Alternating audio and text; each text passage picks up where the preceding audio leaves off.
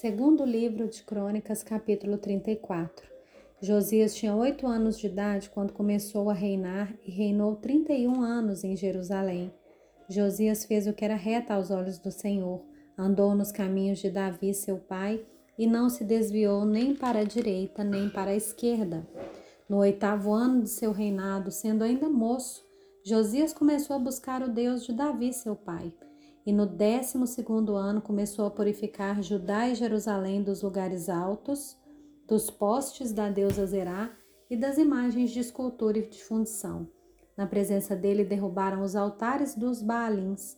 Ele despedaçou os altares de incenso que estavam acima deles, quebrou os postes da deusa Zerá e as imagens de escultura e de fundição, reduziu-os a pó e os espalhou sobre as sepulturas dos que tinham oferecido sacrifícios a esses ídolos. Queimou os ossos dos sacerdotes pagãos sobre os altares deles e purificou Judá e Jerusalém. Fez o mesmo nas cidades de Manassés, de Efraim, de Simeão, até Naftali, por todos os lados no meio das suas ruínas. Depois de derrubar os altares, os postes da deusa Zerá e as imagens de escultura até reduzi-los a pó, e depois de despedaçar todos os altares de incenso em toda a terra de Israel, Josias voltou para Jerusalém.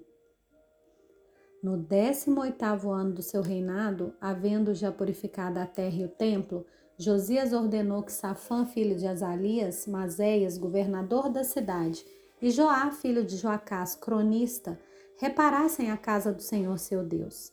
Foram até o sumo sacerdote Hilquias e entregaram o dinheiro que tinha sido trazido da casa de Deus e que os levitas, guardas da porta, tinham ajuntado, dinheiro provindo das mãos de Manassés, de Efraim e de todo o resto de Israel, bem como todo Judá e Benjamim e dos moradores de Jerusalém.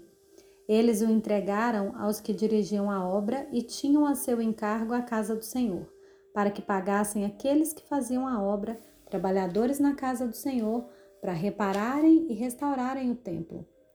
Deram o dinheiro aos carpinteiros e aos construtores, para comprarem pedras lavradas e madeiras para as junções e para servirem de vigas para as casas que os reis de Judá deixaram cair em ruína. Esses homens trabalharam fielmente na obra. Os superintendentes deles eram Jaate e Obadias, levitas, dos filhos de Merari, bem como Zacarias e Mesulão, dos filhos dos Coatitas, para supervisionar a obra. Todos os levitas, peritos em instrumentos musicais, eram superintendentes dos carregadores e dirigiam todos os que faziam a obra em qualquer tipo de trabalho. Outros levitas eram escrivães, oficiais e porteiros. Enquanto se tirava o dinheiro que havia sido trazido à casa do Senhor, Euquias, o sacerdote, achou o livro da lei do Senhor dada por meio de Moisés. Então, Hilquias disse ao escrivão Safã: achei o livro da lei na casa do Senhor. Hilquias entregou o livro a Safã, então Safã levou o livro ao rei e lhe deu relatório dizendo: tudo que o Senhor, ó rei, encomendou aos seus servos, eles estão fazendo. Contaram o dinheiro que estava na casa do Senhor e o entregaram nas mãos dos que dirigem a obra e dos que a executam. E o escrivão Safã acrescentou: o sacerdote Euquias me entregou um livro. E Safã leu o livro em voz alta, diante do rei. Quando o rei Josias ouviu as palavras da lei, rasgou as suas roupas. Então deu ordens a Euquias, a Raicão, filho de Safã, a Abidon, filho de Micã, a Safã, o escrivão, e a Asaías, servo do rei, dizendo: vão consultar o Senhor por mim e pelos que restaram em Israel e em Judá a respeito das palavras deste livro que foi encontrado, porque é grande o furor do Senhor que se derramou sobre nós, porque os nossos pais não guardaram a palavra do Senhor para fazerem segundo tudo o que está escrito nesse livro. Então, Euquias e os enviados pelo rei foram falar com a profetisa Hulda, esposa de Salum, encarregado das vestimentas da casa do Senhor, filho de Tocate, filho de Arás.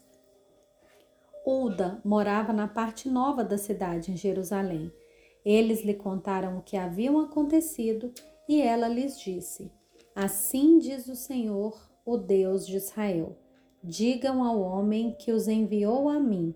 Assim diz o Senhor: Eis que trarei desgraça sobre este lugar e sobre os seus moradores, a saber, todas as maldições escritas no livro que leram diante do rei de Judá, por terem me abandonado e queimado incenso a outros deuses, para me provocarem a ira com todas as obras das suas mãos.